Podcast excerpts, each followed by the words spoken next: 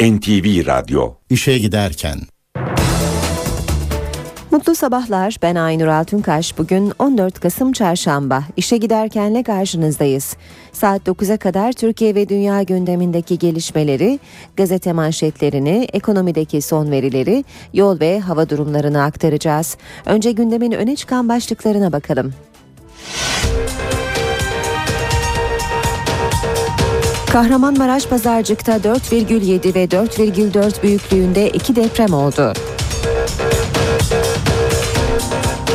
Suriye savaş uçakları Türkiye sınırındaki köylere yine bomba yağdırdı. Sınır ihlali yapan Suriye uçaklarının vurulması yetkisi artık Türk Silahlı Kuvvetleri'nde.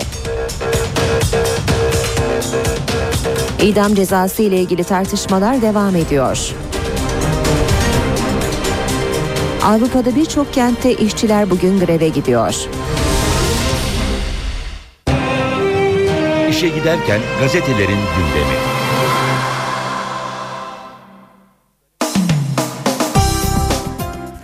Hürriyet gazetesiyle basın özetlerine başlıyoruz. Komutanlar mevzide diyor Hürriyet manşette. Hakkari ve Şırnak'ta PKK'lı teröristlere karşı sürdürülen operasyonları 2. Ordu Komutanı bizzat yönetti. Genelkurmay ele geçirilen silah ve mühimmatın fotoğraflarını yayınladı. Kaldırım cinayeti diyor bir diğer başlık. Engelli gence çöp kamyonu ezdi. Ankara'da akülü aracıyla evine dönen engelli Nevzat Öz Yavuzer yüksek kaldırıma çıkamadı. Çöp kamyonu şoförü karanlıkta göremediği araca çarptı. Öz Yavuzer yaşamını yitirdi. Engellileri düşünmeyen belediyecilik anlayışının kurbanı olan 28 yaşındaki engelli vatandaş Nevzat Öz Yavuzer'in dramatik bir şekilde yaşamını yitirmesi büyük üzüntü yarattı. Abla Selma uyanık, kardeşimi göz göre göre ölüme gönderdiler, engelli yolu olsaydı ölmeyecekti dedi.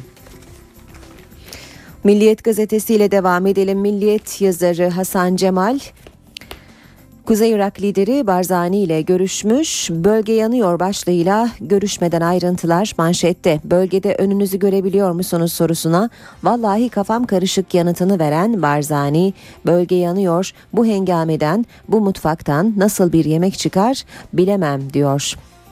Barışçıl çözüm için üzerime düşeni yaparım. Oslo benzeri bir süreçte ara bulucu olabileceğini söyleyen Barzani küçük bir adım atasın ben hazırım dedi. Barzani cezaevlerindeki eylemleri eylemlerle istenen mesajın verildiğini belirterek artık devletin de adım atması gerekir diye düşünüyorum. Kısacası mesajlar verildi alındı. Bence açlık grevleri sona ersin. Buna karşılık devlet de olumlu bir cevap versin dedi. PKK silahla bir yere varamaz. Silahlı mücadelenin zamanının dolduğunu söyleyen Barzani silahla bir yere varılamaz. PKK'nın silahtan vazgeçmesi gerekir diyor. Kafasındaki yol haritası ise şu. Önce bir ateşkes olması lazım. Önce silahlar susmalı, sonra küçük küçük adımlar atılmalı, kolayından başlayarak. Sosyal Güvenlik Kurumu şimdi ne diyecek başlığını görüyoruz. Eşinle hileli boşandın deyip babasından aldığı maaşı kesen Sosyal Güvenlik Kurumu üzerine bir de dava açtı ama işin aslı öyle görünmüyor. Güler Bey'den dinleyince Eşim başta iyiydi sonra dövmeye başladı. Beğenmiyordu dövüyordu, iş bulamıyordu dövüyordu, iple asmaya kalktı, bıçakla kovaladı. Sonunda dost tuttu ayrıldık. O zaman babamdan maaş bağlandı. Kızını görmeye geliyordu ara ara gelme diyemem ki babası. Bir gün o evdeyken kapı çaldı sosyal güvenlik kurumu müfettişi çıktı. Evde görünce maaşı kestiler üzerine dava açtılar. Şimdi kaymakamlık ayda 100 lira veriyor kiramı kardeşlerim ödüyor. Devam ediyoruz basın özetlerine sabah gazetesine bakalım. Seyit Çavuş'un ağlatan sırrı diyor sabah manşette. Kanser olan annesinin masrafları için üniversiteyi bırakıp uzman çavuş olarak Türk Silahlı Kuvvetleri'ne katılan Seyit Yalçın Şemdinli'de şehit düştü. Hakkari'de 7 Kasım'da PKK'lı teröristlerle girdiği çatışmada şehit olan Yozgatlı uzman çavuş Seyit Yalçın'ın yaşam öyküsünden yürekleri sızlatan bir trajedi çıktı diyor Sabah gazetesi haberinde. Beşinci Dalya A milli takım bu akşam 500. maçında Danimarka ile karşılaşıyor. Türk Telekom Arena'daki maç saat 21'de mücadele öncesi hadise bir de konser verecek. Devam ediyoruz basın özetlerine. Radikale bakalım. Radikalde manşet nereden çıktı bu idam? Başbakanın idam cezasını gündeme getirmesini AKP'nin etkili isimlerine e, sormuş Radikal. Çıkan sonuç Erdoğan bunu bir koz olarak kullanıyor. Başbakan idam dil, idamı dillendirerek Öcalan'a gözdağı vermeyi ve açlık grevinin bitmesi için BDP'ye baskı yapmasını hesaplıyor. MHP ile işbirliği yok. AK Parti'de de idama karşı çok isim var. Böyle bir hamle partide çatlağa yol açar. Anketlerde halkın %70'i idamı destekliyor. Başbakan da bunu gördü. Cumhuriyet Gazetesi ile devam edelim. Cumhuriyet Gazetesi bugün okurlarına Cumhuriyet'in 14 Kasım 1938 yılında çıkan e, sayısından bir nüsa vermiş. Mustafa Kemal Atatürk'ün ölümünün üzerinden 4 gün geçtikten sonra çıkan gazetenin manşeti gençliğin muazzam mitingi on binlerce genç Atatürk abidesi önünde ebedi şefin hatırasını yad etti. Söylenen heyecanlı hitabeler hıçkırık ve gözyaşları arasında dinlendi. Gençler rejime sadık kalacaklarına bir kere daha and içtiler diyor 14 Kasım 1938 yılında çıkan Cumhuriyet gazetesinin manşetinde duyurduğu haber. Bugünse bu işte bir terslik var başlığını görüyoruz. 400 milyon dolarlık hayali ihracatta sorumlulara değil ortaya çıkaran müfettişlere soruşturma. Esendere kapısında terörün finansmanında kullanılan hayali ihracatları ortaya çıkaran 3 gümrük baş müfettişinin yanlı rapor hazırladıkları ve bakanlık bürokrasisini hedef aldıkları gerekçesiyle soruşturuldukları ortaya çıktı. Bakan onayıyla müfettişlerin soruşturma yetkileri de ellerinden alındı. Vatan gazetesine bakalım. Kimyasal tehdit demiş vatan manşette. Cumhurbaşkanı Gül İngiliz gazetesi Financial Times'a Suriye'nin kimyasal başlık taşıyan füzeleri var. Bir delilik ihtimaline karşı NATO hazır olmalı dedi. Akşam Ankara'da güvenlik zirvesi toplandı. Risk masaya yatırıldı. Boynunu kırıp atmışlar. Bodrum'da turizmci Ahmet Bayer'in villasında düşüp ölen manken Aslı Baş'ın ikinci bilirkişi raporu çıktı. Sonuç Aslı intihar etmedi, cinayete kurban gitti. İki yıl önce ölen 2003 Mankenler Kraliçesi ile ilgili rapora göre Aslı Baş'ın önce sırtına ve başının arkasına sert bir cisimle vuruldu. Bu darbelerden boynu kırılan Aslı kucağa alınarak villanın 6,5 metre yüksekliğindeki terasından atıldı. Devam ediyoruz basın özetlerine. Haber Türkiye bakalım. Hem suçlu hem güçlü. İşte İsrail Mavi Marmara tayfasını terörist diye fişledi. Bu yüzden hiçbirine iş verilmiyor. İsrail'in 9 Türk'ün öldüğü baskında 7 gemi personeline imzalattı. İbranice belgeler hileli çıktı. Kağıtlarda biz suçluyuz ifadelerinin yazılı olduğu anlaşıldı. Sınırlı ana dil başlığını görüyoruz. İlk ve son savunma Kürtçe, sorulara Türkçe cevap. Adalet Bakanlığı'nın tasarısında ana dilde savunma için Türkçe bilmeme şartı kalktı. Ancak ana dil ilk ve son savunmayla sınırlı tutuldu. Hamile kadınların infazını erteleme geldi. Tutuklu ölüm halinde evinde kalabilecek. Çocuk görüşleri 1 ila 3 saat sürecek. Terörde infaz ertelemesi yok. Akşam gazetesiyle devam ediyoruz. Üçüncü çocuğa devlet baskın baksın diyor akşamın manşeti. Başbakanın üç çocuk ısrarının perde arkası. TÜİK'e göre Türkiye'nin nüfus artış hızı alarm veriyor. Ekonomistler uyarıyor. Bu tabloyla 2030'da yaşlanan nüfusa geçeriz. Her eve üçüncü çocuk şart ama telkin yetmez. Devletin çok ciddi maddi teşvik vermesi gerek. Dershaneler kapanacak. Dershane sektöründe daralma olduğunu belirten Milli Eğitim Bakanı Ömer Dinçer, Başbakanımızın öngördüğü tarih bize göre hedef tarihtir diyerek kapanış için 2013'ü işaret etti. Yeni Şafak'ta manşet bataklıkta geziyorlar. Başbakan Erdoğan cezaevlerinde açlık grevi başlatan BDP'nin hiçbir zaman çözümün tarafında olmadığını belirterek bunlar bugüne kadar çıkmaz sokaklara girmeye, bataklıkta gezinmeye alıştılar. Şimdi yine yanlış hesapların içine giriyorlar. Kaos planlarına izin vermeyeceğiz dedi. Ve zamanla bitiriyoruz basın özetlerini. Şehit edilen 33 erin dosyası bulunamıyor. PKK'lı teröristler tarafından Bingöl Elazığ karayolunda kurşuna dizilen 33 erle ilgili dosya adeta buharlaştı. Olayın gerçekleştiği 1993 yılına ait dosyaları isteyen Diyarbakır'daki savcıya herhangi bir kayıt bulunamadı cevabı verildi. 2009'da katliamı araştıran Ergenekon savcısı Zekeriya Öz de aynı cevapla karşılaşmıştı. Elimizde hiçbir belge ve dosya yok. NTV Radyo İşe giderken de birlikteyiz. Gündemin ayrıntılarına bakacağız. Saat 7.14. Suriye'de Esad'a bağlı güçlerin operasyonları Türkiye sınırına yakın bölgelerde yoğunlaştı. Savaş uçakları sınıra komşu ilçeler Resulayn ve Tel Halef kasabasına bomba yağdırdı. Yoğun silah sesleri ve sınırın yakınında meydana gelen patlamalar nedeniyle Şanlıurfa'nın Ceylanpınar ilçesi tedirgin. İlçede önlemler artırıldı. Okullar hafta başına kadar tatil edildi.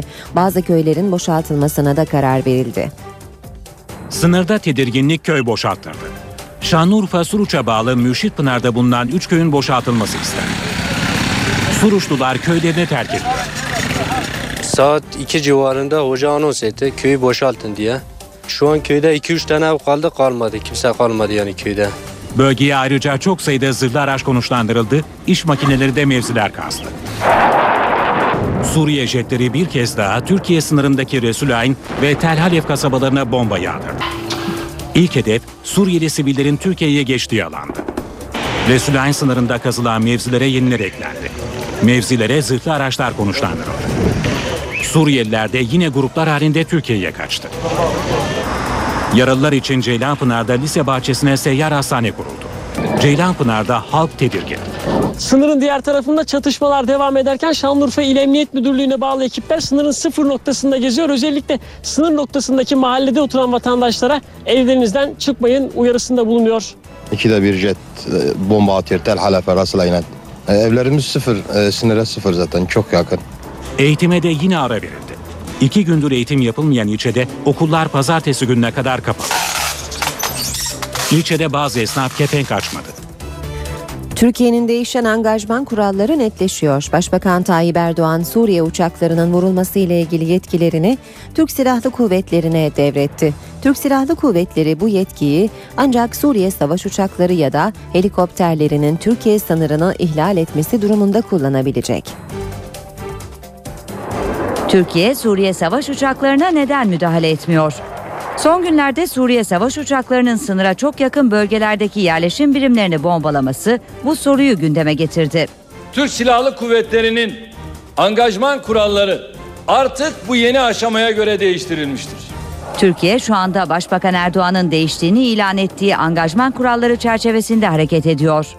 Edinilen bilgiye göre angajman kurallarında yapılan en önemli değişiklik Başbakan Erdoğan'ın sahip olduğu vurma yetkisini Türk Silahlı Kuvvetlerine devretmesi olduğu öğrenildi. Bu yetki ancak bir Suriye uçağı ya da helikopterinin Türkiye sınırını ihlal etmesi durumunda kullanılabilecek. Türk Silahlı Kuvvetleri'nin Suriye sınırında bulunan birlik komutanlarının bu durum oluştuğu takdirde kendilerine tanınmış olan yetkiler çerçevesinde başbakana sormadan Türk savaş uçaklarına vur emri verebileceği belirtiliyor.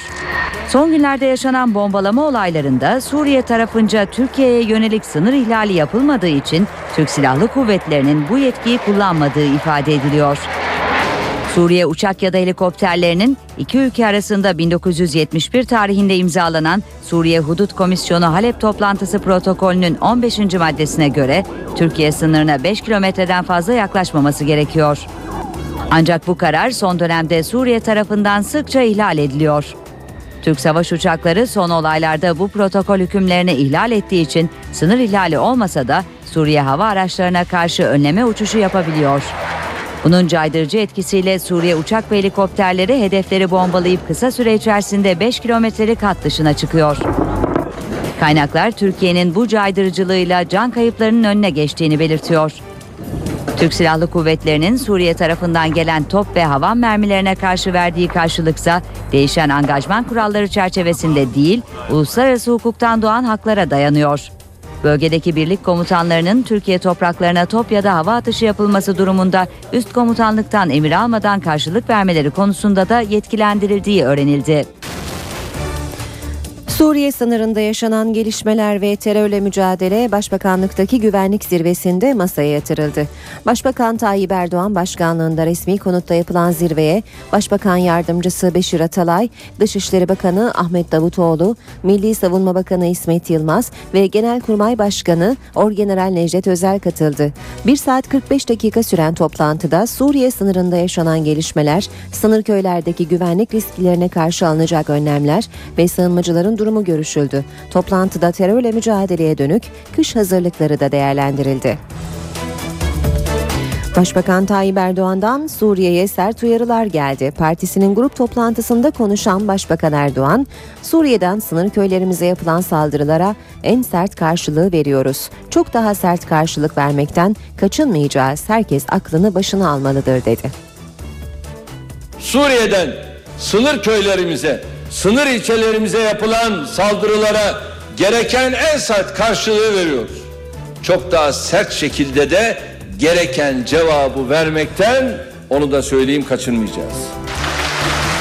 Herkes aklını başına almalıdır. Kimse ateşle oynamamalıdır. Kimse Türkiye Cumhuriyeti'nin sabrını, kararlılığını, cesaretini test etmeye kalkmamalıdır. Biz son raddeye kadar sabırla, sağduyuyla, soğukkanlılıkla hareket etmeye daha fazla kan dökülmeden bu meselenin çözümüne çalışıyoruz. Suriye muhalefetinin yeniden yapılandırılmasını daha etkili, daha kucaklayıcı, daha kapsayıcı bir yapıya kavuşmasını Türkiye olarak destekledik, destekliyoruz.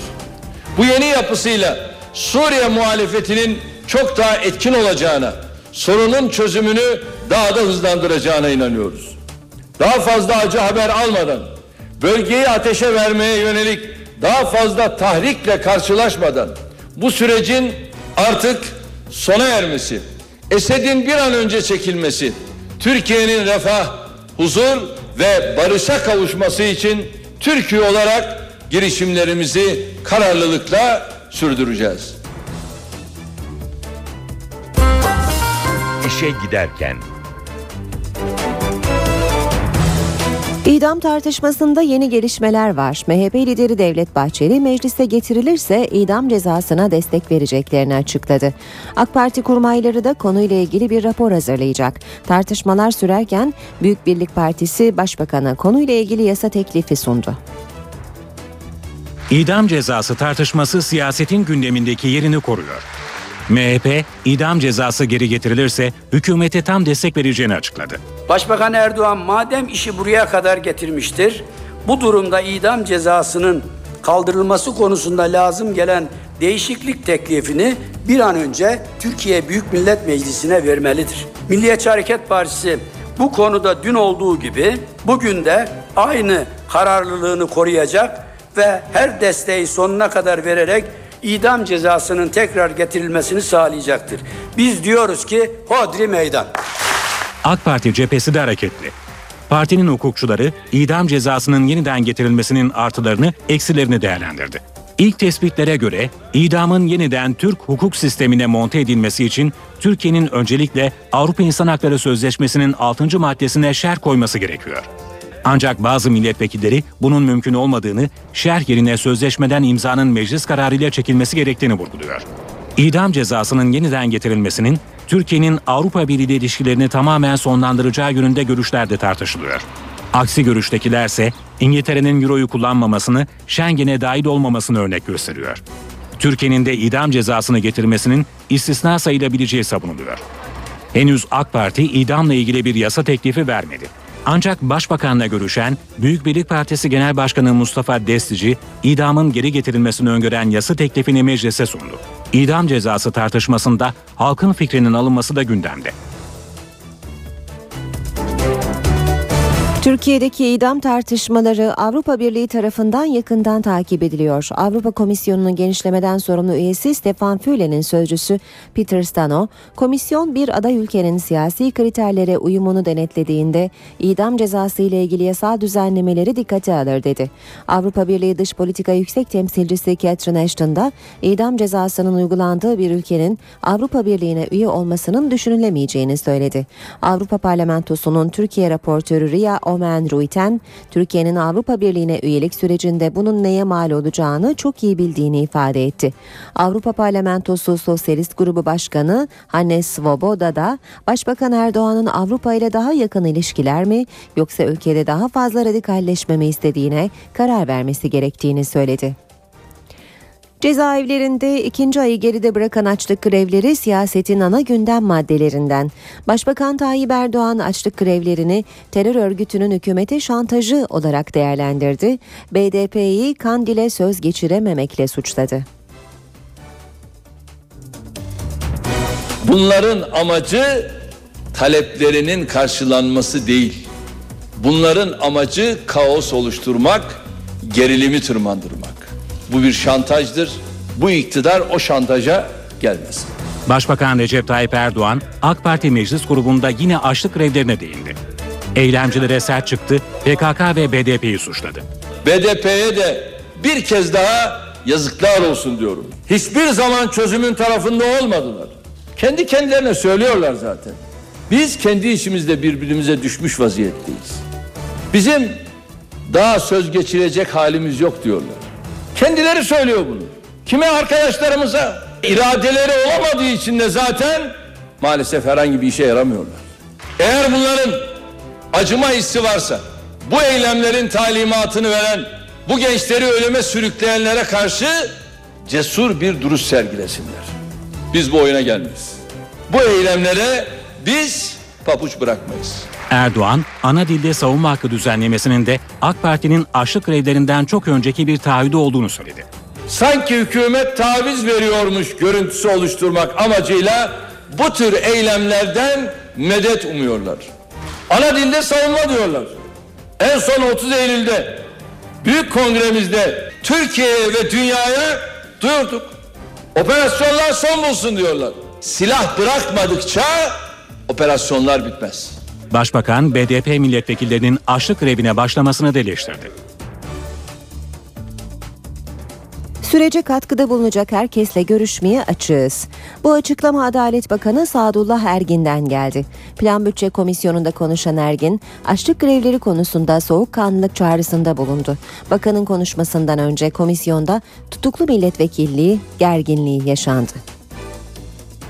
Sürece katkıda bulunacak iyi niyetle herkesle görüşmeye açık olduğumuzu belirterek tüm kamuoyunun bu konuya siyasi mülahazalarla yaklaşmamasını ve soğukkanlılık içinde bu olaya yaklaşmasını diliyorum. Adalet Bakanı Sadullah Ergin 2013 bütçesini sunmak için söz aldı ancak değindiği ilk konu ikinci ayı geride bırakan açlık grevleri oldu. Çözüm için herkesle görüşmeye hazırız dedi, soğukkanlılık çağrısı yaptı. Açlık grevleri esasında ceza infaz uygulamalarına yönelik eleştirilerden kaynakla- kaynaklanmamakta daha çok bazı siyasi ya da sosyal taleplerin ifade edilme biçiminde uygulanmaktadır. Ergin'in sunumundan önce protesto vardı. Plan ve Bütçe Komisyonu'nun toplantısında tutuklu milletvekilleri eylemi damga vurdu. CHP Malatya Milletvekili Mevlüt Aslanoğlu, üzerinde Mustafa Balbay ve Mehmet Haberal'ın fotoğraflarının bulunduğu gömlek giydi, duvara da adalet arıyoruz afişleri astı. Allah Allah ya. Hakikaten şirke gönderdiniz ya beni tartmaya ya. Nedir ya? Nedir ya? arkadaş ne sabrı her sabah her sabah aynı şeyler ya. Plan bütçem şeyim belli değil ya. Adalet arıyoruz. Adalet. Adaleti git buradan plan bütçeden alacaksın adaleti. Gel bulalım adaleti. Gel. Aslanoğlu tutuklu milletvekilleriyle ilgili görüşlerini bir kez de toplantı başında dile getirdi. Diyarbakır'da açlık grevlerine destek için yürümek isteyen bir gruba polis izin vermeyince arbede çıktı. Diyarbakır'da Sanat Sokağı'nda toplanan bir grup BDP'li milletvekillerinin açlık grevini sürdürdüğü Demokratik Toplum Kongresi binasına yürümek istedi. Polis yürüyüşe izin vermedi. Bu sırada göstericilerle polis arasında arbede yaşandı. Polis grubu dağıtmak için biber gazı ve tazikli su kullandı. Olaylar sırasında çok sayıda kişi gözaltına alındı. Ara sokaklara dağılan gruplar bir süre daha polise taşla saldırdı. Meclise sevk edilen ana dilde savunma hakkı ile ilgili tasarının ayrıntıları belli oldu. Buna göre sanık Türkçe bilmiyorsa tercüman ücretini devlet karşılayacak. Türkçe bildiği halde başka bir dilde savunma yapmayı tercih eden sanıksa tercüman parasını karşılamak zorunda olacak. Tasarının bu hafta Meclis Adalet Komisyonu'nda görüşülmesi bekleniyor. Eğer yasalaşırsa ana dilde savunma yapmak tutuklu ve hükümlülere tanınan bir hak olacak. Aylardır Kürtçe savunma krizi yaşanan KCK davalarında Kürtçe için bilinmeyen bir dil ifadesi kullanılmayacak, duruşma salonunda bir tercüman görevlendirilecek. Tasarı yasalaştığında Türkçe bilmeyen sanık şüpheli veya mağdurun tercüman ücretini devlet ödeyecek. Ancak Türkçe bildiği halde kendisini başka bir dilde daha iyi ifade edeceğini beyan eden sanık tercümanın ücretini ödemek zorunda olacak. Tasarıyla cezaevlerinde ödül sistemine de geçilecek. Hükümlülere ödül olarak televizyon bulundurma imkanı, takdir belgesi ya da tavsiye mektubu verilebilecek. En dikkat çekici ödül, evli mahkumların eşleriyle görüşmesine olanak sağlayan düzenleme. İhal gösteren hükümlüler eşleriyle 3 ayda bir özel odada bir araya gelebilecek. Bu süre 3 ile 24 saat arasında değişecek. Düzenleme belli derecede hasta olan hükümlü ve tutukluların tedavileri süresince mahkumiyetlerine ara verilmesini de öngörüyor. Ancak bunun için adli tıp raporu gerekecek. Zorunlu şartlar nedeniyle cezaevinden izinli çıkanlarla ilgili esneklikler de var. Güvenlik durumu göz önüne alınarak hükümlünün kendi evi, yakınının evi ya da gittiği yerdeki cezaevinde kalmasına o ilin valisi karar verecek. Tasarının bu hafta Meclis Adalet Komisyonu'nda görüşülmesi bekleniyor. Birazdan spor haberlerine bakacağız. Kısa bir aramız var şimdi. Ara vermeden önce gündemin başlıklarını hatırlatıyoruz.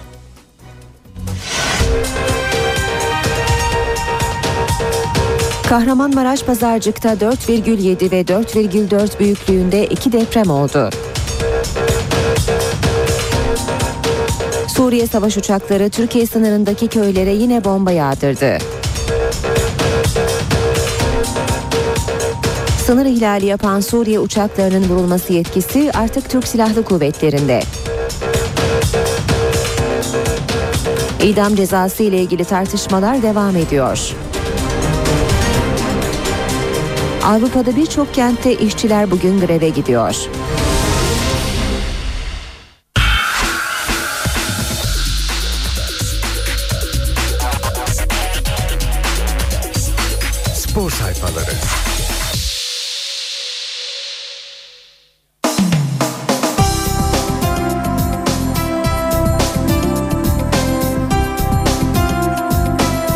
Haberleriyle devam ediyoruz. Saat 7.36 gazetelerin spor sayfalarına bakacağız. E, e, Habertürk'le başlıyoruz. Kavga etmeyiz, çatıyı kapatırız diyor Habertürk Spor'un manşeti. Galatasaray Başkanı Ünal Aysal'ın açıklamalarını görüyoruz. Türk Telekom Arena konusunda devletle asla tartışmaya girmeyeceklerini söylemiş Ünal Aysal. Kesinlikle devletle bu konuda kavga ya da tartışma yapmayı düşünmüyoruz. Ortada bir kontrat var ve bu kontrata uymama gibi bir lüksümüz yok. Çatıyı kapatırız ama çatıyı yapmak için öncelikle teknik analizi yapmak gerekiyor. Biz de bu çalışmayı yapacağız. Şu anda yapının temeli 3 santimetre oynamış durumda. Yani bina oturuyor. Ama bu yeni yapılarda son derece olağan bir durum. Tamamen oturması için bir süre gerekiyor. Burası üstü açık bir stat olarak ihaleye açıldı ve ona göre yapıldı. Çatı yapılabilir mi, yapılamaz mı? Ona bakacağız. Sonuç uygun olursa kimseyle tartışmadan çatıyı kapatacağız. Nice 500'lere 89 yıllık tarihinde kimi zaman üzen, kimi zaman da gururlandıran A milli futbol takımı için çok özel bir gün bugün. Ay Yıldızlılar hazırlık karşılaşmasında Danimarka önünde 500. maça çıkacak. Dile kolay 500. maç. Millilerin tek hedefi bu tarihi gecede galip gelmek ve 2014 Dünya Kupası yolunda tertemiz bir sayfa açmak. Maçın Türk Telekom Arena'da oynanacağını ve başlama saatinin 21 olacağını aktaralım. Bizim için onurdur. Avcı Danimarka ile oynayacağımız 500. maçın kendilerine denk gelmesi hakkında bu yorum yapmış. 89 yıllık tarihimizde milli takımın 500. maçı bize nasip oldu. Bunun onurunu yaşıyoruz. Danimarka maçı sonraki mücadeleler için ileriye özgüvenle bakmamızı sağlayacak demiş Abdullah Avcı. Devam ediyoruz. Spor haberleriyle Hürriyet gazetesinin spor sayfalarına bakacağız. Doğru yapıyor, yanlış karar. Avcı'nın Galatasaraylıları oynatmama kararı teknik direktörleri ikiye bölmüş. Ersun Yanal ve Samet Aybaba'nın açıklamalarını görüyoruz. Ay Yıldızlıların patronu kulüpleri de düşünerek hareket etmeliyiz dedi. Cuma, Karabük, Salı günü Manchester United'la oynanacak. E, oynayacak Cimbom'un yıldızlarının çoğu 500. milli sınavda dinlendirilecek. Avcı'nın bu tercihini oynaya, e, onaylayanlar kadar eleştirenler de olmuş.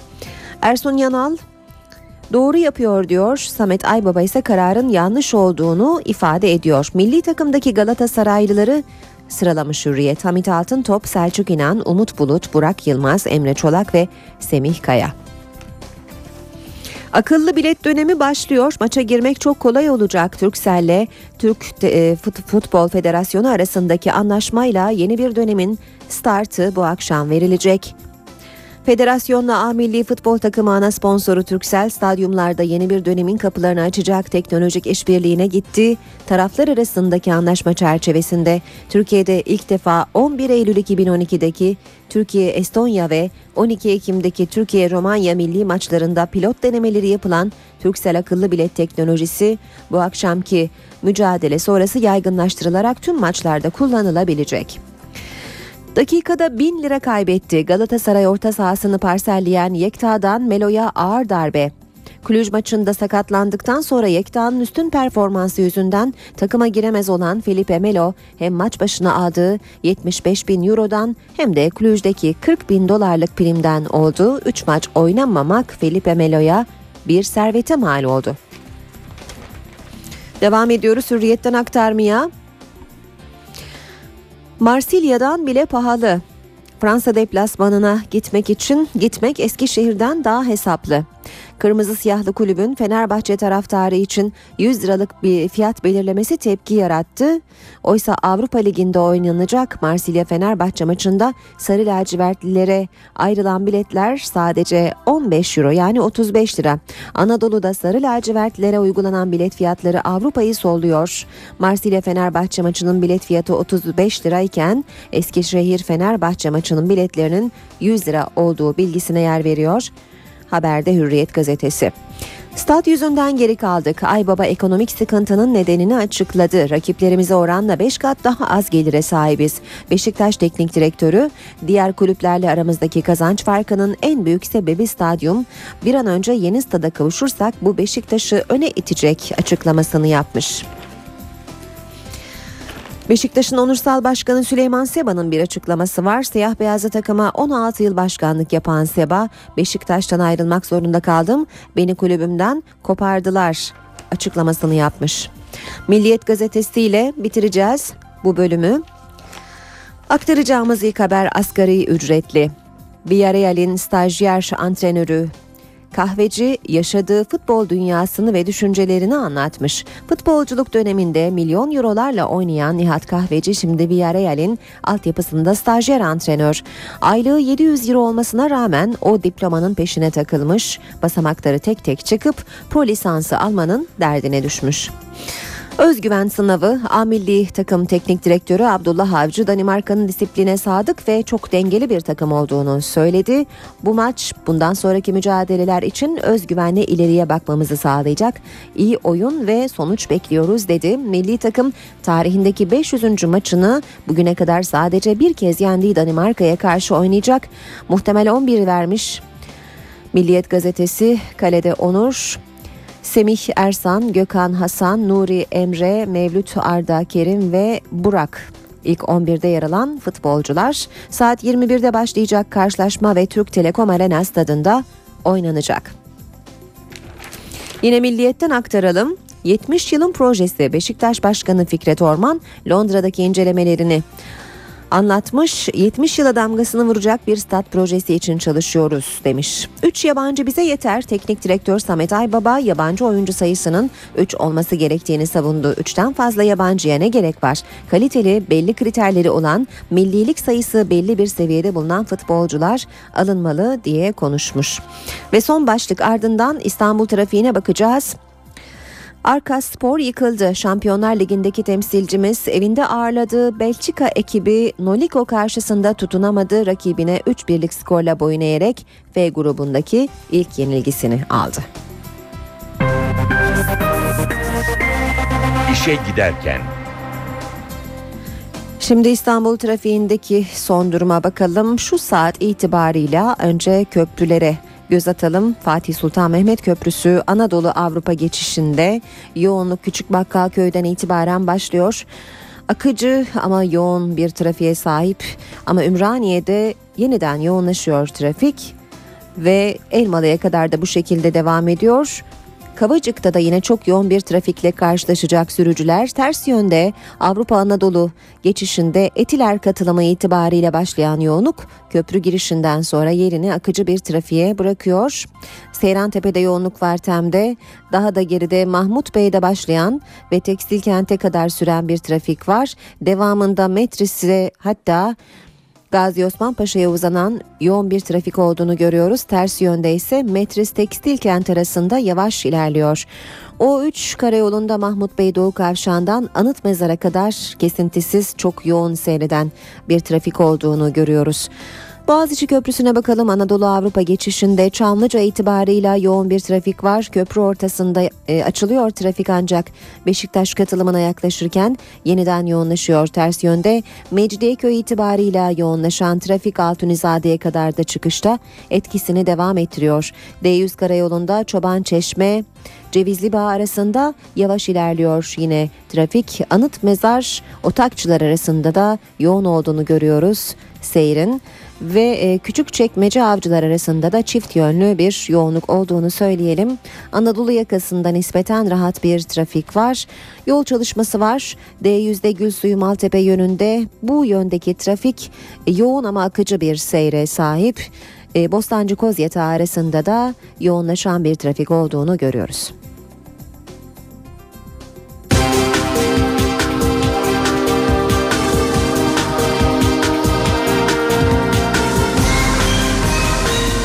İşe giderken. Kahramanmaraş'ın Pazarcık ilçesinde 4,7 ve 4,4 büyüklüğünde iki deprem meydana geldi. Saat 1.55'te meydana gelen 4,7 büyüklüğündeki ilk depremin merkez üssü Pazarcık ilçesine bağlı Çöçelli köyü. Depremin derinliği 13,6 kilometre olarak kaydedildi. Bu depremden 6 dakika sonra ikinci bir sarsıntı yaşandı. 4,4 büyüklüğündeki ikinci depremin merkez üssü ise ilçeye bağlı Hanobaşı köyü. Deprem can ya da mal kaybına yol açmadı. Çevre il ve ilçelerde de hissedilen deprem sonrasında vatandaşlar evlerinden dışarı çıktı. Bir süre dışarıda vakit geçiren vatandaşlar daha sonra evlerine döndü. Van'da meydana gelen 5,6 büyüklüğündeki depremde yıkılan Bayram Otel'in sahibi Tevfik Bayram ilk kez hakim karşısına çıktı. 22 yıl 6 aya kadar hapis cezası istenen Bayram, binada kiracı olduğunu belirterek kendini savundu. Duruşmayı enkazda can veren Doğan Haber Ajansı muhabirleri Sebahattin Yılmaz ve Cem Emir'in yakınları da izledi. Van'ı vuran 5,6 büyüklüğündeki ikinci depremde yıkılan ve 24 kişiye mezar olan Bayram Otel'in sahibi Tevfik Bayram ilk kez hakim karşısına çıktı. Van 2. Ağır Ceza Mahkemesi'ndeki duruşmaya enkazda hayatını kaybeden 8 kişinin yakınlarıyla CHP İstanbul Milletvekili Ali Özgündüz katıldı. Sorunların hepsinin cezalandırılmasını istiyorum. Sadece onu değil yani Tevhid Bayramı değil. Hepsi inşallah en yüksek derecede cezalandırılır diyorum. Savunma yapan sanık Tevfik Bayram, binayı 2008 yılında kiraladığını, otelde kiracı ve işletmeci olduğunu söyledi. 23 Ekim 2011'de meydana gelen ilk depremin ardından otelin bir süre kapalı kaldığını anlatan Bayram, binanın alt kısmında bulunan bir banka şubesinin aldığı sağlam raporu doğrultusunda yeniden hizmet vermeye başladıklarını savundu. Duruşma sırasında depremde ölenlerden bazılarının yakınları sinir krizi geçirdi. Tevfik Bayram hakkında bilinçli taksirle birden fazla kişinin ölümüne sebep olmak suçundan 22 yıl 6 aya kadar hapis cezası isteniyor. Mahkeme heyeti gerekli bilgi ve belgelerin toplanması için duruşmayı erteledi. 9 Kasım 2011'deki depremde yıkılan Bayram Otel'in enkazında hayatını kaybedenler arasında DEHA muhabirleri Sebahattin Yılmaz ve Cem Emir'le Japon doktor Atsushi Miyazaki de vardı.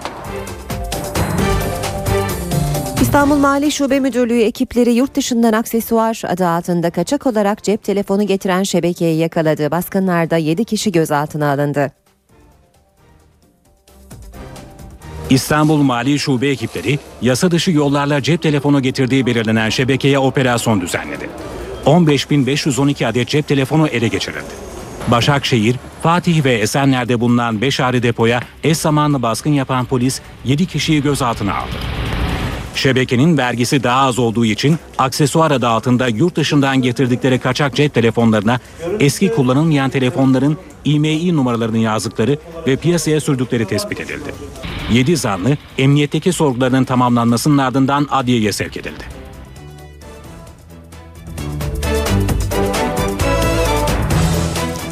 İzmir'de kamu personeli seçme sınavına para karşılığında başkalarını sokan şebekeye yönelik operasyon yapıldı. Joker adı verilen operasyonda 19 kişi gözaltına alındı. Şebeke liderinin savunması ise oldukça ilginçti. Ayrıca son 7 yılın sınav kayıtları ayrıntılı olarak incelenecek.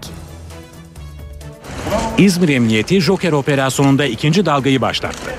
Operasyon KCK yapılanması altında Joker adı verilen kişilerin başkalarının yerine sınava girmesini sağlayan şebekeye yönelik düzenlendi. 6'sı öğretmen, 3'ü araştırma görevlisi, biri ÖSYM görevlisi 19 kişi gözaltına alındı. Polis, 3 ayrı üniversitede görevli araştırma görevlilerinin başkalarının yerlerine sınavlara girdiğini, Diyarbakır ÖSYM bürosunda görevli bir kişinin de aracılık yaptığını saptadı. Toplam 160 kişinin yerine sınavlara girildiği tespit edildi. Şebekenin PKK'ya para aktarımında yapılan incelemede ise tıp fakültesine girmek isteyenlere 60 bin dolar, diğer fakülteler için de 20 bin dolar tarife uyguladığı belirlendi. Gözaltındaki şebeke lideri ise sorgusunda ilginç bir ifade verdi. Mal varlığına tedbir kararı alınan 65 yaşındaki Mehmet Kenan Öztürk, gençler daha çıkıp terörist olmasın, eğitim görsün diye bu yola başvurdum dedi. Milli Eğitim Bakanı Ömer Dinçer de operasyonun amacına vurgu yaptı. Bu sistemin kendisinin ürettiği bir sorun değil. Sisteme dışarıdan birilerinin haksız bir şekilde bir yerlere gelme çabası olarak görülmeli ve hep beraber de bunun hesabını sormalıyız. Soruşturma kapsamında ÖSYM ile ortak bir çalışma yapılarak 2005'ten bu yana yapılan sınavlara katılan adayların verileri özel bir bilgisayar programıyla taranacak ve sahte belge kullanılıp kullanılmadığı kontrol edilecek. İzmir Emniyeti'nin Temmuz ayında düzenlediği ilk operasyonda 21 kişi tutuklandı. Bodrum Yalıkavak'ta 2 yıl önce turizmci Ahmet Bayer'in villasının terasından düşüp ölen manken 32 yaşındaki Aslıbaş'ın ölümüyle ilgili ikinci bilirkişi raporu da cinayet şüphesi var dedi. Aslıbaş'ın sırtına ve başına sert bir cisimle vurulduğu, boynunun kırıldığı, ardından terastan atıldığı öne sürüldü. Manken Aslı Baş'la ilgili ikinci bilirkişi raporu ölümüyle ilgili ayrıntılı bilgileri ortaya koydu. Bilirkişi raporunda cansız mankenle yapılan provadan elde edilen sonuçlara yer verildi. Manken başın düşme veya atlama değil, atılma sonucu öldüğü vurgulandı. Bilirkişi raporları benim tahminime çok yakın. Yani intihar etmez. İntihar etmedi çocuğum. Raporda genç mankenin önce sırtına ve başının arkasına sert bir cisimle vurulduğu, boynunun kırıldığı belirtildi. Genç kadının baygınken balkondan atılmış olabileceği iddia edildi. Bilirkişi heyeti Aslıbaş'ın düşüş şekline göre kucağa alınarak terastan atıldığını da vurguladı. Raporda bazı sorulara da yer verildi. Olay yerini, havuzlu bahçe katını, evin içini ve tahta perdeyi gören kameraların görüntülerinin neden olmadığı soruların başında yer alıyor. Hakan Bayır'ın ifadesinde Aslıbaş'ı ambulansla taşıdıklarını söylediğine dikkat çekilirken, görüntülerde Hakan Bayır'ın bulunmadığı, Volkan Bayır'ın ise Aslı ile samimiyetim yoktu demesine karşın, olay günü genç mankeni tokatladığının kameralara yansıdığı belirtiliyor. Nisan ayında hazırlanan ön bilirkişi raporunda genç kadının atlamadığı, balkondan atıldığı ifadesine yer verilince Ahmet Bayır'ın iki oğlu tutuklanmıştı. Volkan Bayar tutuksuz yargılanmak üzere serbest bırakılmıştı. İşe giderken Avrupa'nın birçok kentinde bugün hayat duracak. Avrupalı işçiler krizi protesto için greve gidiyor. İspanya ve Portekiz'de grev başladı bile. Avrupa grevde. Avrupa'da işçi sendikaları ekonomik krize tepki için 24 saatlik grev başlattı. Gece yarısından itibaren başlayan grevin ardından Portekiz ve İspanya'da hayat durdu. Lizbon Havalimanı'nda 600'den fazla uçuş gece yarısından itibaren iptal edildi. Ülkede 24 saat boyunca otobüs ve metro hizmeti verilmeyecek. Çöpler toplanmayacak, okullarda kapalı olacak. Sadece Portekiz değil İspanya'da da grev var. Vergi artışı ve maaş kesintilerini protesto eden İspanyol işçiler de iş bıraktı. Politikacılar bu grev için politik bir eylem diyor. Elbette bu bir politik eylem. Bu grev canını susamış, halk karşıtı hükümete karşı bir eylem. Greve Yunanistan ve İtalya'da destek veriyor. Belçika, Fransa, Almanya ve İngiltere'de ise işçiler Avrupa çapındaki kriz önlemlerini protesto için sokaklarda olacak. Yunanistan ekonomik krizi doğal gazla aşmak istiyor. Akdeniz ve Ege'de doğal gaz ve petrol arama çalışmaları başladı. Ekonomik kriz Yunanistan'ı doğal kaynaklarına yöneltti. Yunanistan, Ege ve Akdeniz açıklarında doğal gaz ve petrol arama çalışmalarına başladı. Petroleum Geophysical adlı Norveçli bir şirket 3 ay boyunca 220 bin kilometrelik bir alanda sismik tarama yapacak. Ekibe Yunan uzmanlar da eşlik ediyor. What the seismic will do is identify where Ekibin görevi sismik araştırmayı gerçekleştirmek. Sondaj işi başka bir şirketin sorumluluğunda olacak. Sondaj sismik araştırmalardan alınan veriler doğrultusunda gerçekleştirilecek. we execute the seismic. Yunan uzmanlar Girit Adası yakınlarında 3,5 trilyon metreküplük bir başka deyişle Avrupa Birliği'nin doğal gaz ihtiyacını 15 yıl boyunca karşılayacak miktarda bir rezervin olduğunu düşünüyor. Böyle bir rezervin Yunan ekonomisine 600 milyar dolarlık bir kaynak sağlayacağı belirtiliyor. Yunanistan sularında doğal gaz bulunması halinde sondaj ihalelerinin 2014 yılına kadar tamamlanması hedefleniyor. NTV Radyo NTV Meteoroloji Evi'nden merhaba. Marmara Batı Karadeniz ve Ege'de kuvvetlenecek Poyraz bugün Marmara. Haftanın ikinci arasında ise kuzey ve iç kesimlerde hem termometre hem de hissedilen sıcaklıkları 4-5 derece azaltacak. Bugün için kuzey kesimlerde hava kapalı ve hafif yağış var. Poyraz da giderek etkisini arttıracak. İç kesimlerde sabah ve gece saatlerinde yer yer sis ve pus görülürken geceler oldukça soğuk. Doğuda özellikle Doğu Karadeniz'de kısa süreli yağış geçişleri bugün de etkili olacak. Bugün Marmara'da hafif, Doğu Karadeniz'de ise aralıklarla yağış var. Yağışların Rize Artvin arasında daha kuvvetli olmasını bekliyoruz. Bugün ayrıca Hakkari Şırnak arasında hafif yağışlar görülebilir. Yarın kuzey kesimlerde sıcaklıklar azalırken Trakya'nın kuzey kesimleri ve Artvin Ardahan arasında yağışlar görülecek. Cuma günü Güney Ege'nin kıyı kesimlerinin Akdeniz üzerinden gelecek yeni bir yağış tavanın etkisine girmesini bekliyoruz. Bölgelerin bugünkü durumuna baktığımız zaman Trakya'da artan bulutlanma kısa süreli yağışlara sebep oluyor. Bugün için Edirne ve civarında hafif yağış geçişleri görülürken Çanakkale, Balıkesir, Bursa arasında çok bulutlu bir hava olacak. Balıkesir, Bursa arasında sabah saatlerinde yine yer yer pus ve sis var. Ege'de sıcaklıklar rüzgardan dolayı birkaç derece azalıyor. İzmir parçalı bulutlu, Muğla Denizli arasında parçalı bulutlu bir hava görülürken Kütahya, Afyon, Karahisar'da yine sabah saatlerinde sis olacak. Isparta, Antalya, Mersin, Adana boyunca Akdeniz'de açık az bulutlu bir hava var. Ardından sıcaklık 21 derece olacak. Ankara, Eskişehir, Konya'da parçalı, Niğde'de açık az bulutlu bir hava görülürken gün içinde Kayseri, Sivas arasında yine sis var. Zonguldak yağmurlu, Bolu çok bulutlu olacak. Samsun'da hafif yağış geçişleri görülürken Trabzon, Artvin arasında gün içindeki yağışların daha etkili olmasını bekliyoruz. Malatya parçalı bulutlu, Erzurum, Kars, Van arasında parçalı bulutlu bir hava görülürken Hakkari'de yine gün içinde hafif yağış geçişleri var. Gaziantep, Adıyaman, Diyarbakır, Şanlıurfa, Mardin'de açık az bulutlu bir hava görülürken Gaziantep'te sıcaklık 19 derece olacak. İstanbul'un kapalı ve hafif yağmurlu. Poyraz kuvvetlenirken sıcaklık gündüz 14, gece ise 10 derece olacak. Ankara bugün biraz bulutlanacak ve sıcaklık 15 derece, gece sıcaklık ise 6 derecenin altına inecek. Perşembe günü en serin gün olacak. İzmir'de Poyraz biraz soğutuyor ve gündüz sıcaklık 18, gece ise 11 derece olacak. İşe giderken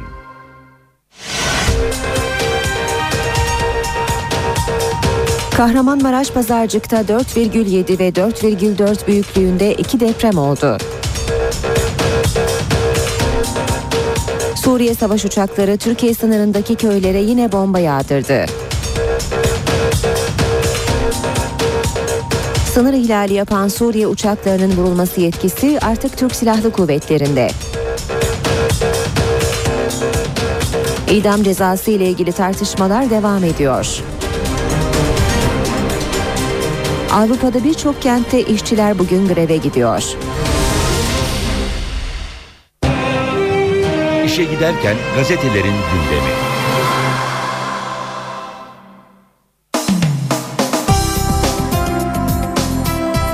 Basın özetlerine Milliyet gazetesiyle başlıyoruz. Saat 8'i 3 geçiyor. Milliyet yazarı Hasan Cemal, Kuzey, Kuzey Irak lideri Barzani ile görüşmüş ve bu görüşmeden notları görüyoruz manşette. Bölge yanıyor başlığıyla. Bölgede önünüzü görebiliyor musunuz sorusuna vallahi kafam karışık yanıtını veren Barzani, bölge yanıyor bu hengameden, bu mutfaktan nasıl bir yemek çıkar bilemem diyor.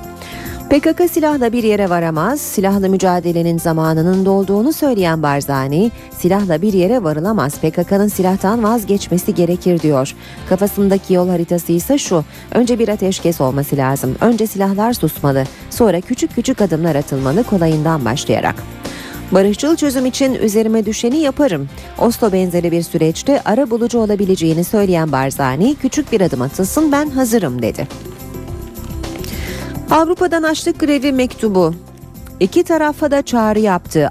E, Avrupa Parlamentosu Başkanı Martin Schulz, Adalet Bakanı Sadullah Ergin'e açlık grevleriyle ilgili bir mektup gönderdi. Öncelikli endişemi bu umutsuz eylemi gerçekleştirenlerin sağlığı oluşturuyor diyen Schulz, eylemcilere siyasi diyaloğu seçmeleri ve hükümete eylemcilerin endişelerini giderecek düzenlemeleri hızla uygulama çağrısı yaptı. Avrupa Birliği idam cezasını kabul edemez başlığını görüyoruz. Avrupa Parlamentosu Türkiye raportörü Omen Ruiten idam tartışmaları konusunda Türkiye'yi uyardı. Avrupa Birliği'nin bir aday ülkenin idam cezasını tekrar devreye sokmasını kabul edemeyeceğini söyledi. Hürriyete bakalım. Komutanlar mevzide diyor manşeti Hürriyet'in. Hakkari ve Şırnak'ta PKK'lı teröristlere karşı sürdürülen operasyonları 2. Ordu Komutanı bizzat yönetti. Genelkurmay ele geçirilen silah ve mühimmatın fotoğraflarını yayınladı. Bir başka başlık kaldırım cinayeti. Engelli genci çöp kamyonu ezdi. Ankara'da akülü aracıyla evine dönen engelli Nevzat Özyavuzer yüksek kaldırıma çıkamadı. Çöp kamyonu şoförü karanlıkta göremediği araca çarptı. Özyavuzer yaşamını yitirdi.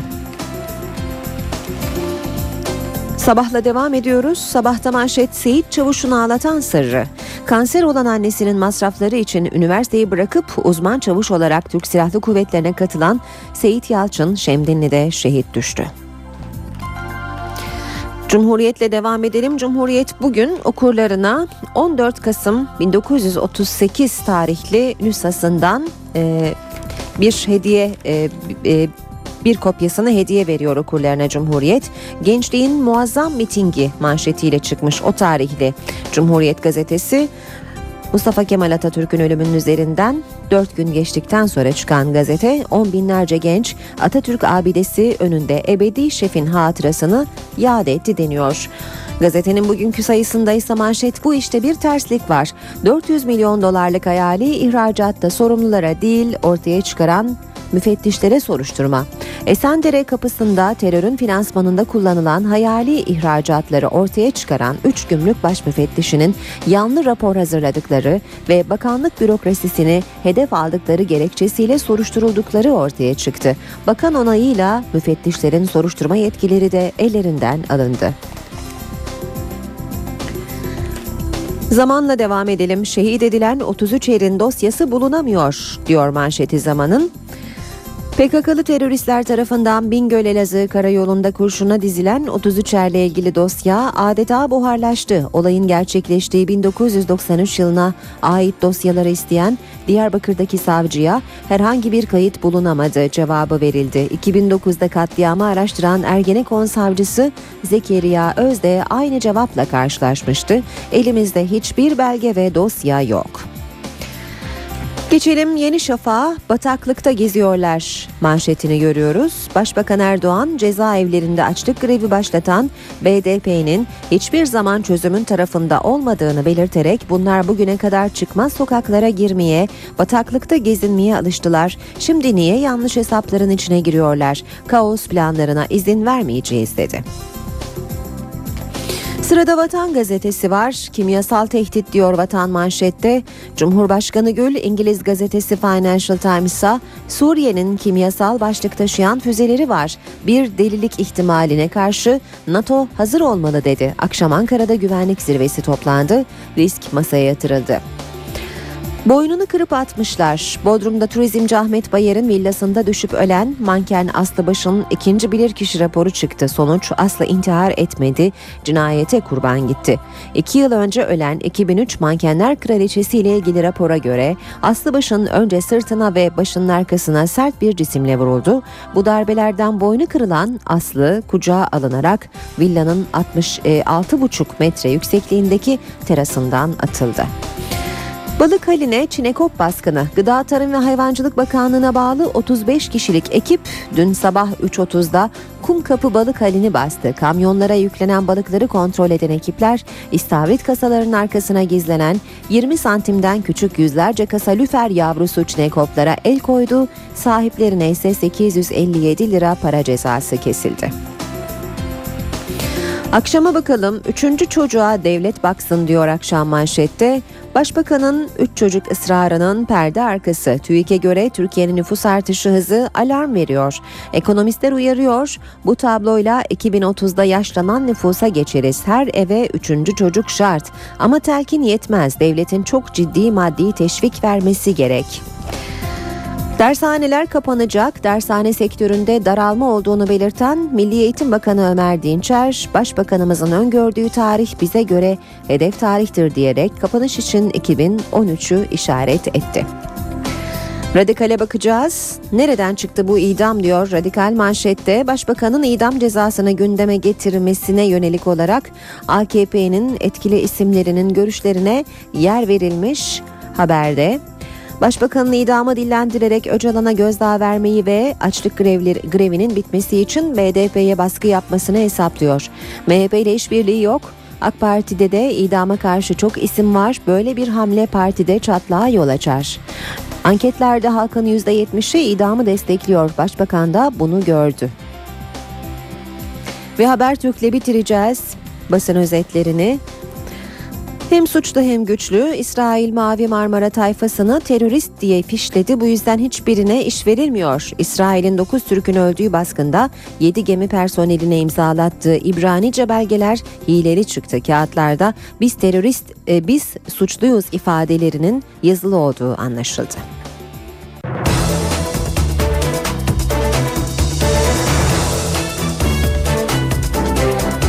Saat 8.16 NTV Radyo'da işe giderken gündemin ayrıntılarıyla devam ediyor. Cezaevlerinde ikinci ayı geride bırakan açlık grevleri siyasetin ana gündem maddelerinden. Başbakan Tayyip Erdoğan açlık grevlerini terör örgütünün hükümete şantajı olarak değerlendirdi. BDP'yi Kandil'e söz geçirememekle suçladı. Bunların amacı taleplerinin karşılanması değil. Bunların amacı kaos oluşturmak, gerilimi tırmandırmak. Bu bir şantajdır. Bu iktidar o şantaja gelmez.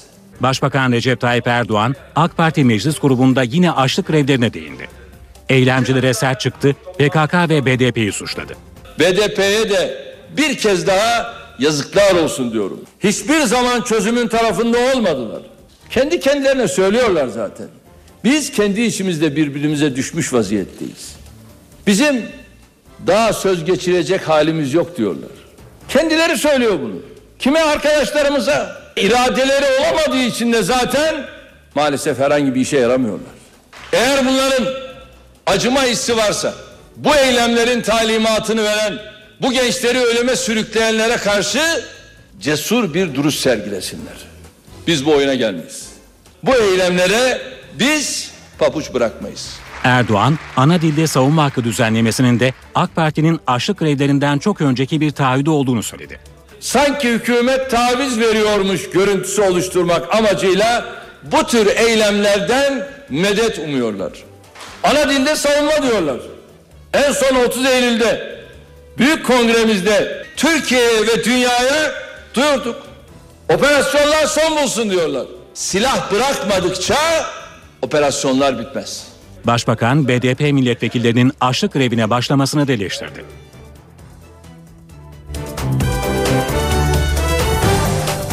Irak'ın kuzeyindeki bölgesel yönetimin başkanı Mesut Barzani, Kürt sorununun çözümü ve açlık grevleriyle ilgili önemli açıklamalar yaptı.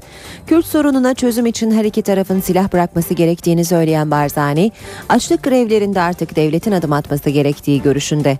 Mesut Barzani, Milliyet gazetesinden Hasan Cemal'in sorularını yanıtladı. Açlık grevlerinin bir an önce sona ermesi gerektiğini söyleyen Barzani, artık devletin de adım atması gerekir diye düşünüyorum. Kısacası mesajlar verildi, alındı bence Açlık grevleri sona ersin. Buna karşılık devlette olumlu bir cevap versin dedi.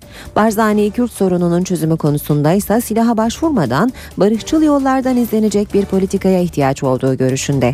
Silahlı mücadelenin zamanının dolduğunu ve PKK'nın silahtan vazgeçmesi gerektiğini söyleyen Mesut Barzani, önce bir ateşkes olması lazım. Önce silahlar susmalı, sonra küçük küçük adımlar atılmalı, kolayından başlayarak ifadelerini kullandı. İdam tartışmasında yeni gelişmeler var. MHP lideri Devlet Bahçeli meclise getirilirse idam cezasına destek vereceklerini açıkladı. AK Parti kurmayları da konuyla ilgili bir rapor hazırlayacak. Tartışmalar sürerken Büyük Birlik Partisi Başbakan'a konuyla ilgili yasa teklifi sundu. İdam cezası tartışması siyasetin gündemindeki yerini koruyor.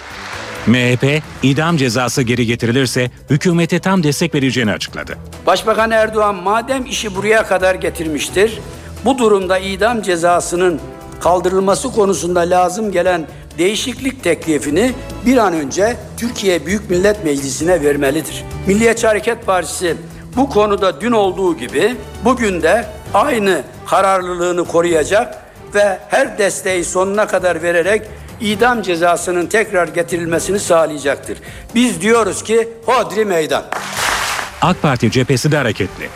Partinin hukukçuları idam cezasının yeniden getirilmesinin artılarını, eksilerini değerlendirdi. İlk tespitlere göre idamın yeniden Türk hukuk sistemine monte edilmesi için Türkiye'nin öncelikle Avrupa İnsan Hakları Sözleşmesi'nin 6. maddesine şer koyması gerekiyor. Ancak bazı milletvekilleri bunun mümkün olmadığını, şerh yerine sözleşmeden imzanın meclis kararıyla çekilmesi gerektiğini vurguluyor. İdam cezasının yeniden getirilmesinin Türkiye'nin Avrupa Birliği ilişkilerini tamamen sonlandıracağı yönünde görüşler de tartışılıyor. Aksi görüştekilerse İngiltere'nin Euro'yu kullanmamasını, Schengen'e dahil olmamasını örnek gösteriyor. Türkiye'nin de idam cezasını getirmesinin istisna sayılabileceği savunuluyor. Henüz AK Parti idamla ilgili bir yasa teklifi vermedi. Ancak Başbakanla görüşen Büyük Birlik Partisi Genel Başkanı Mustafa Destici, idamın geri getirilmesini öngören yasa teklifini meclise sundu. İdam cezası tartışmasında halkın fikrinin alınması da gündemde. Türkiye'deki idam tartışmaları Avrupa Birliği tarafından yakından takip ediliyor. Avrupa Komisyonu'nun genişlemeden sorumlu üyesi Stefan Füle'nin sözcüsü Peter Stano, komisyon bir aday ülkenin siyasi kriterlere uyumunu denetlediğinde idam cezası ile ilgili yasal düzenlemeleri dikkate alır dedi. Avrupa Birliği Dış Politika Yüksek Temsilcisi Catherine Ashton da idam cezasının uygulandığı bir ülkenin Avrupa Birliği'ne üye olmasının düşünülemeyeceğini söyledi. Avrupa Parlamentosu'nun Türkiye raportörü Ria Omen Ruiten, Türkiye'nin Avrupa Birliği'ne üyelik sürecinde bunun neye mal olacağını çok iyi bildiğini ifade etti. Avrupa Parlamentosu Sosyalist Grubu Başkanı Hannes Svoboda da Başbakan Erdoğan'ın Avrupa ile daha yakın ilişkiler mi yoksa ülkede daha fazla radikalleşme mi istediğine karar vermesi gerektiğini söyledi. Türkiye'nin değişen angajman kuralları netleşiyor. Başbakan Tayyip Erdoğan, Suriye uçaklarının vurulması ile ilgili yetkilerini Türk Silahlı Kuvvetleri'ne devretti. Türk Silahlı Kuvvetleri bu yetkiyi ancak Suriye savaş uçakları ya da helikopterlerinin Türkiye sınırını ihlal etmesi durumunda kullanabilecek. Türkiye, Suriye savaş uçaklarına neden müdahale etmiyor? Son günlerde Suriye savaş uçaklarının sınıra çok yakın bölgelerdeki yerleşim birimlerini bombalaması bu soruyu gündeme getirdi. Türk Silahlı Kuvvetleri'nin angajman kuralları artık bu yeni aşamaya göre değiştirilmiştir. Türkiye şu anda Başbakan Erdoğan'ın değiştiğini ilan ettiği angajman kuralları çerçevesinde hareket ediyor. Edinilen bilgiye göre angajman kurallarında yapılan en önemli değişiklik Başbakan Erdoğan'ın sahip olduğu vurma yetkisini Türk Silahlı Kuvvetlerine devretmesi olduğu öğrenildi. Bu yetki ancak bir Suriye uçağı ya da helikopterinin Türkiye sınırını ihlal etmesi durumunda kullanılabilecek. Türk Silahlı Kuvvetleri'nin Suriye sınırında bulunan birlik komutanlarının bu durum oluştuğu takdirde kendilerine tanınmış olan yetkiler çerçevesinde Başbakan'a sormadan Türk savaş uçaklarına vur emri verebileceği belirtiliyor. Son günlerde yaşanan bombalama olaylarında Suriye tarafınca Türkiye'ye yönelik sınır ihlali yapılmadığı için Türk Silahlı Kuvvetleri'nin bu yetkiyi kullanmadığı ifade ediliyor. Suriye uçak ya da helikopterlerinin iki ülke arasında 1971 tarihinde imzalanan Suriye Hudut Komisyonu Halep toplantısı protokolünün 15. maddesine göre Türkiye sınırına 5 kilometreden fazla yaklaşmaması gerekiyor. Ancak bu karar son dönemde Suriye tarafından sıkça ihlal ediliyor. Türk savaş uçakları son olaylarda bu protokol hükümlerini ihlal ettiği için sınır ihlali olmasa da Suriye hava araçlarına karşı önleme uçuşu yapabiliyor. Bunun caydırıcı etkisiyle Suriye uçak ve helikopterleri hedefleri bombalayıp kısa süre içerisinde 5 kilometrelik hat dışına çıkıyor. Kaynaklar Türkiye'nin bu caydırıcılığıyla can kayıplarının önüne geçtiğini belirtiyor. Türk Silahlı Kuvvetleri'nin Suriye tarafından gelen top ve hava mermilerine karşı verdiği karşılıksa değişen angajman kuralları çerçevesinde değil, uluslararası hukuktan doğan haklara dayanıyor. Bölgedeki birlik komutanlarının Türkiye topraklarına top ya da hava atışı yapılması durumunda üst komutanlıktan emir almadan karşılık vermeleri konusunda da yetkilendirildiği öğrenildi.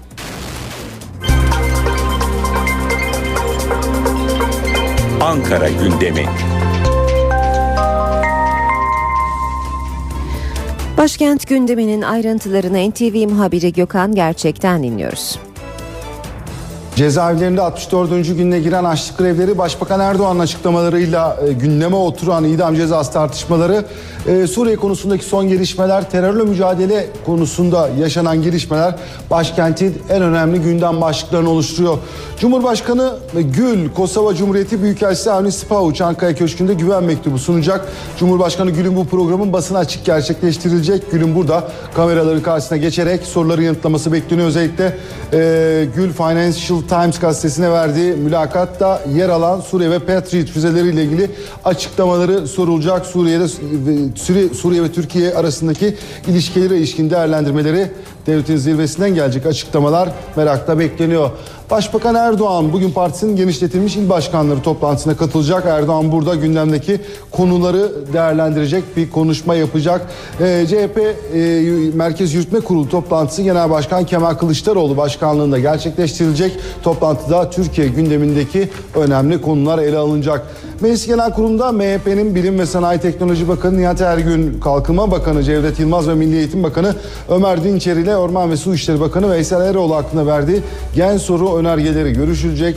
E, meclisin diğer bir ma- gündem maddesi İnsan Hakları Komisyonu'nun Uludere Alt Komisyonu 35 kişinin yaşamını yitirmesiyle sonuçlanan olayla ilgili 10 aydır süren çalışmalarda artık son aşamaya gelindi. Uludere Alt Komisyonu bugün toplanarak raporu yazmaya başlayacak. Raporun yeni yıla kadar tamamlanması bekleniyor. Raporla ilgili bakanlıklarla ku- kurum ve kuruluşlara e, gönderilecek ve değerlendirmeleri alınacak. Uludere'de yaşanan olaylarla ilgili rapor. E, Meclis Plan ve Bütçe Komisyonu'nun 2013 bütçesi üzerindeki mesaisi devam ediyor. E, Komisyonda bugün Ekonomi Bakanlığı ile Enerji ve Tabii Kaynaklar Bakanlığı'nın 2013 bütçeleri ele alınacak. Son gündem maddesi Başbakan Yardımcısı Bülent Arınç'tan Bülent Arınç Çırak Eğitimi ve Öğretimi Vakfı'nın düzenlediği 2000 çırak öğrenciye elbise ve kırtasiye malzemesi dağıtım törenine katılacak. Arınç'ın dün de bir programı vardı ancak e, mecliste konuşacağım diyerek soruları yanıtlamamıştı. Özellikle açlık grevleri ve idam cezası ile ilgili yorumları merakla bekleniyor. Bu konuyu da takip edip soru cevaplarla geliştirip sizlerle paylaşacağız.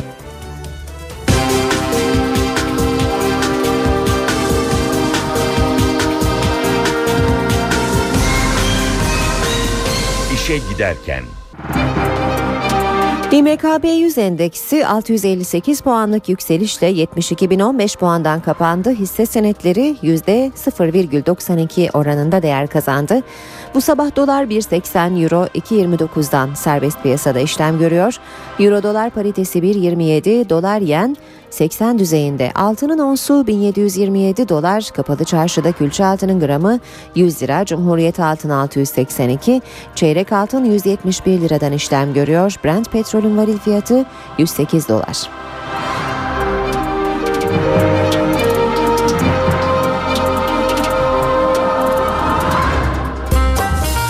İşe giderken.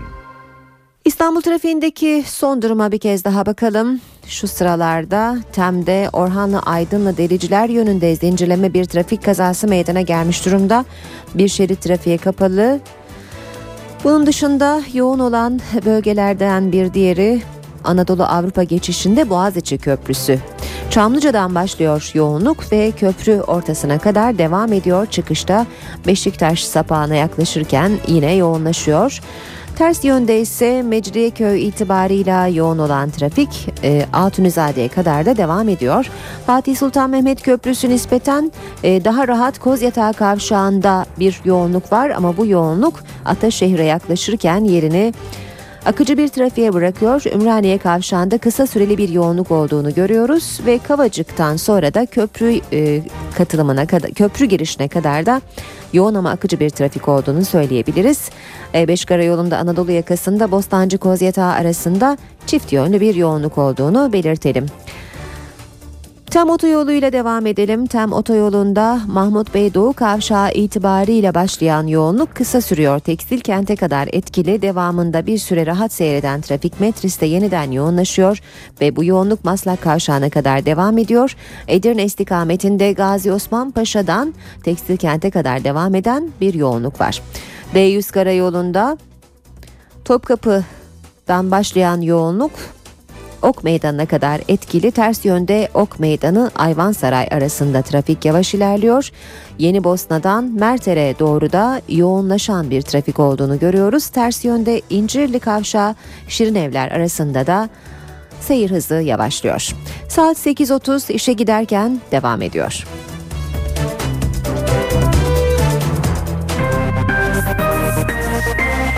İşe giderken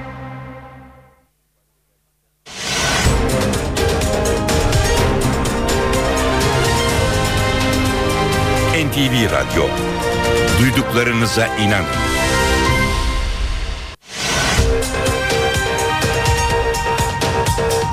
Kahramanmaraş Pazarcık'ta 4,7 ve 4,4 büyüklüğünde iki deprem oldu.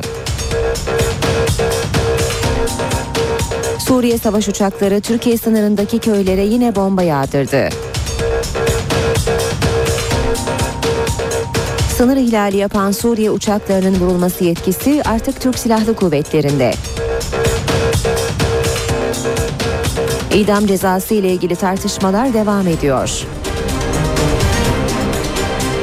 Avrupa'da birçok kentte işçiler bugün greve gidiyor.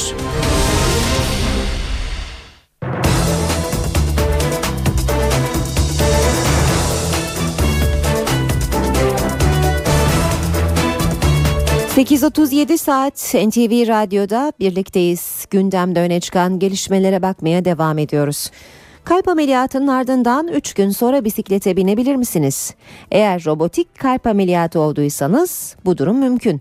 Türkiye'de henüz 17 adet bulunan robotla kalp açılmadan ağrısız kalp ameliyatı yapılabiliyor. Doktorların elleri robotlara yön veriyor. Robotlarsa itinayla kalbi onarıyor. Diğer doktorlarsa canlı canlı bu ameliyatı izliyor. 51 yaşında bir erkek hastada e, ciddi nefes darlığı olan e, ve kalp yetmezliği olan bir hastada robotik olarak mitral kapağı tamir ettik. E, artık gelinen noktada e, klasik açık ameliyattaki sürelerde bu ameliyatları bitirebiliyoruz. Robotik cerrahi ile kalp ameliyatı nekaat dönemini kısaltıyor. Kanama riskini azaltıyor. Kan verilme e, ihtimalini azaltıyor. Daha az ağrı yapıyor. Daha kozmetik günlük hayata daha çabuk dönüyorsunuz. Üç gün sonra e, yani bisiklete bile binebilirsiniz. Gerçekten bu şaka değil. Robotik kalp ameliyatı şimdilik sadece yetişkinlere uygulanabiliyor. Robotun kolları henüz onlara uyum sağlayacak derecede ufalmadı ama ileride teknoloji arttığı zaman bebekler ve çocuklarda da bu yapılabilir. Onun dışında çok şişman hastalara e, bile çok kısa hastalara bile e, yapılabilen bir uygulanabilen bir e, teknoloji. Türkiye'de 17 robot var. Ancak yalnızca İstanbul'daki robotlar kalp ameliyatı yapabiliyor. Robotik cerrahi uygulayabilecek doktor sıkıntısı yaşanıyor. Bir böbrek hastası nakil olduğunda pişman olur mu? Malulen emekli edilen böbrek hastaları organ nakli olunca iyileştikleri gerekçesiyle sosyal güvencelerini kaybediyor. İşte bu nedenle emeklilik haklarını kaybetmemek için böbrek nakli olmayan hastalar var. Böbrek hastaları zor bir tercihle karşı karşıya. Ya diyalize bağlı kalarak sosyal güvenceden faydalanacaklar ya da böbrek nakli olup malulen emekliliklerini kaybedecekler. Nakil olduktan sonra benim emeklim kesecek. Ben tutup da ilaçlama kullanmayacağım, tedavi olamayacaksam ben nakil olmuşum neye yarar? Nakilden vazgeçtim ve kalan son ömrüme kadar diyalize devam edeceğim. 53 yaşındaki Kemal Narçın 15 yıldır böbrek hastası. Haftada 3 gün diyalize giriyor. İyileşirse 800 liralık malulen emeklilik maaşı kesilecek. Hakkımı kaybettikten sonra almışım böbreği almamışım neye yarar? Böbreği aldıktan sonra benim tedavilerim devam edecek. Ben bu tedavileri yerine getirmekten sonra ben böbreğim birkaç ay içinde tekrar red olacak. Tekrar diyalize döneceğim. 50 yaşındaki Fatih Arıcı ise böbrek nakli oldu, sağlığına kavuştu. Ancak sonrasında yaşadıkları ona bu cümleyi söyletti. Bu sıkıntıları yaşayacağımı bilseydim e, nakil olmak istemezdim ve nakil olduğuma da pişmanım. Fatih Arıcı nakilden sonra bir yıl boyunca emekli maaşı aldı. Fakat sonrasında o para ve tedavi masrafları kendisinden istendi. Arıcının SGK'ya borcu tahmini 80 bin lira. Böbrek nakli olduğum için emekliliğim kesilmiş ancak zamanında bildirilmediği için de böbrek nakli olduğu emekli kesildi değil, sağlık gereksiz e, maaş aldı ve e, sağlık karnesi kullandığından dolayı e, mahkeme açıyorlar. SGK yetkilileri ise maaş ödemesinin otomatikman durdurulmadığını, sağlık raporu iyi çıkarsa böyle bir kesintiye gidildiğini belirtiyor. İstanbul'daki Formula 1 pisti geçen ay ihaleye çıktı. Yıllığı 9 milyon 100 bin liraya kiralandı. Ancak en yüksek teklifi veren şirket parayı yatıramadı. İhale ikinci en yüksek fiyatı veren bir otomobil kiralama şirketine kaldı.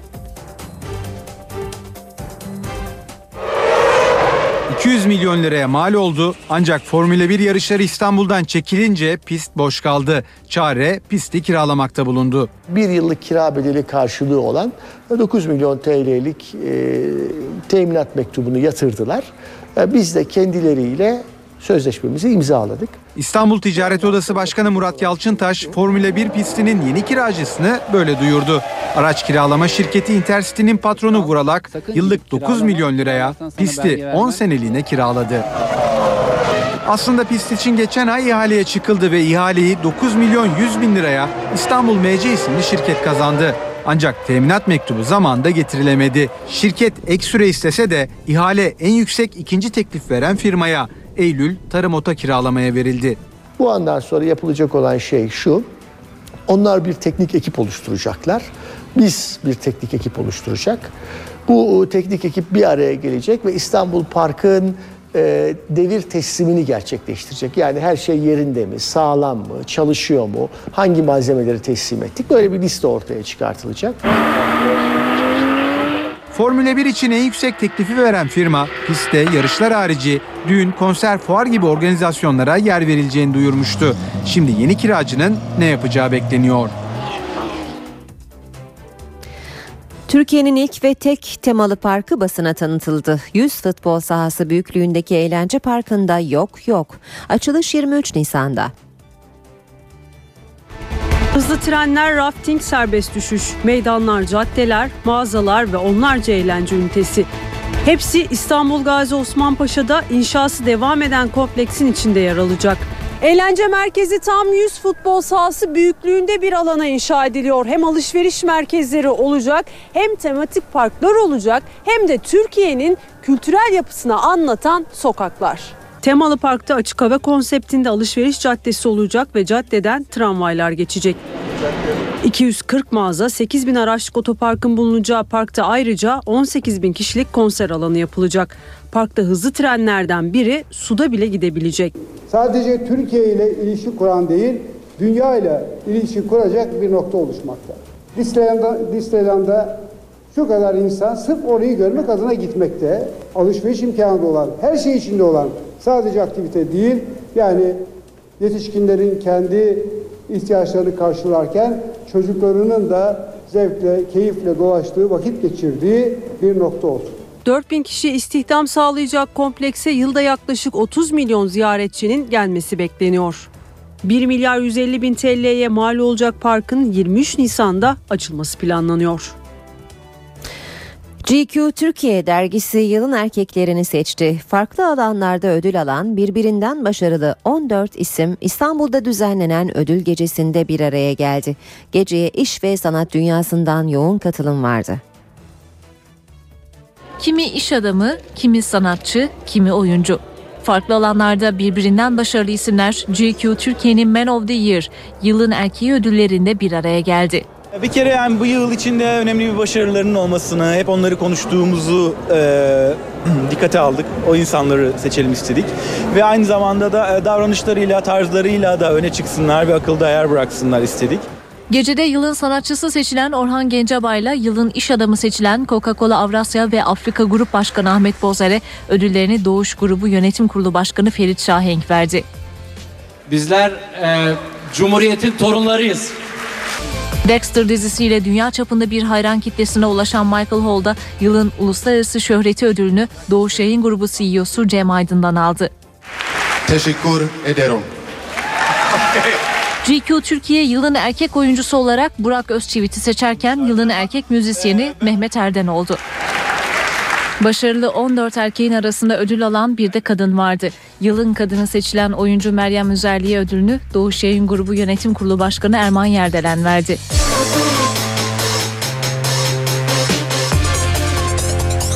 Geceye katılan Doğuş Grubu Dream CEO'su Levent Veziroğlu da yakında açılacak GQ Bar'la ilgili bilgi verdi. GQ Bar dediğimiz konsept e, dünyada ilk defa Türkiye'de uygulanacak bir konsept olacak. Uluslararası Kondenans grubuyla tasarladığımız bir konsept bu. E, Burada e, restoran, lounge, bar şeklinde insanların bir mekanda bütün ihtiyaçlarını giderebilecek, içinde müziğin olduğu, içinde uluslararası lezzetin olduğu e, bir konseptten bahsediyoruz. E, Bu barı e, biz e, 2012 yılının Aralık ayının son haftasında açmayı planlıyoruz. Ödül töreni dünyaca ünlü şarkıcı Sophie Alex Baxter'ın konseriyle sona erdi. İşe giderkenin bugün de sonuna geldik ama önce günün başlıklarını hatırlayalım. Suriye'deki patlamalar sebebiyle Ceylanpınar'da gerginlik devam ediyor. Okullar hafta başına kadar tatil. Bazı köylerin de boşaltılması gündemde. İdam konusu ve açlık greviyle ilgili tartışmalar da bugün gündemin en önemli konuları arasında yer almaya devam ediyor. Ayrıca Kahramanmaraş'ın Pazarcık ilçesinde meydana gelen 4,7 ve 4,4 büyüklüğündeki iki depremi de hatırlatalım. Depremde can ya da mal kaybı söz konusu değil. Son olarak da yurt dışından önemli bir gelişmeyi aktaralım. Bugün Avrupa'nın birçok yerinde işçiler ekonomik krizi protesto etmek için greve gidiyor. Protestolara 23 ülke katılacak ve spor gündeminin bir numarası bugün Türkiye 500. milli maçına çıkacak. İstanbul'da Türk Telekom Arena'da Danimarka ile mücadele edecek milliler. İşe giderkenden bugünlük de bu kadar. Ben Aynur Altunkaş. Saat başında gelişmelerle yeniden buluşmak üzere. Hoşçakalın. NTV Radyo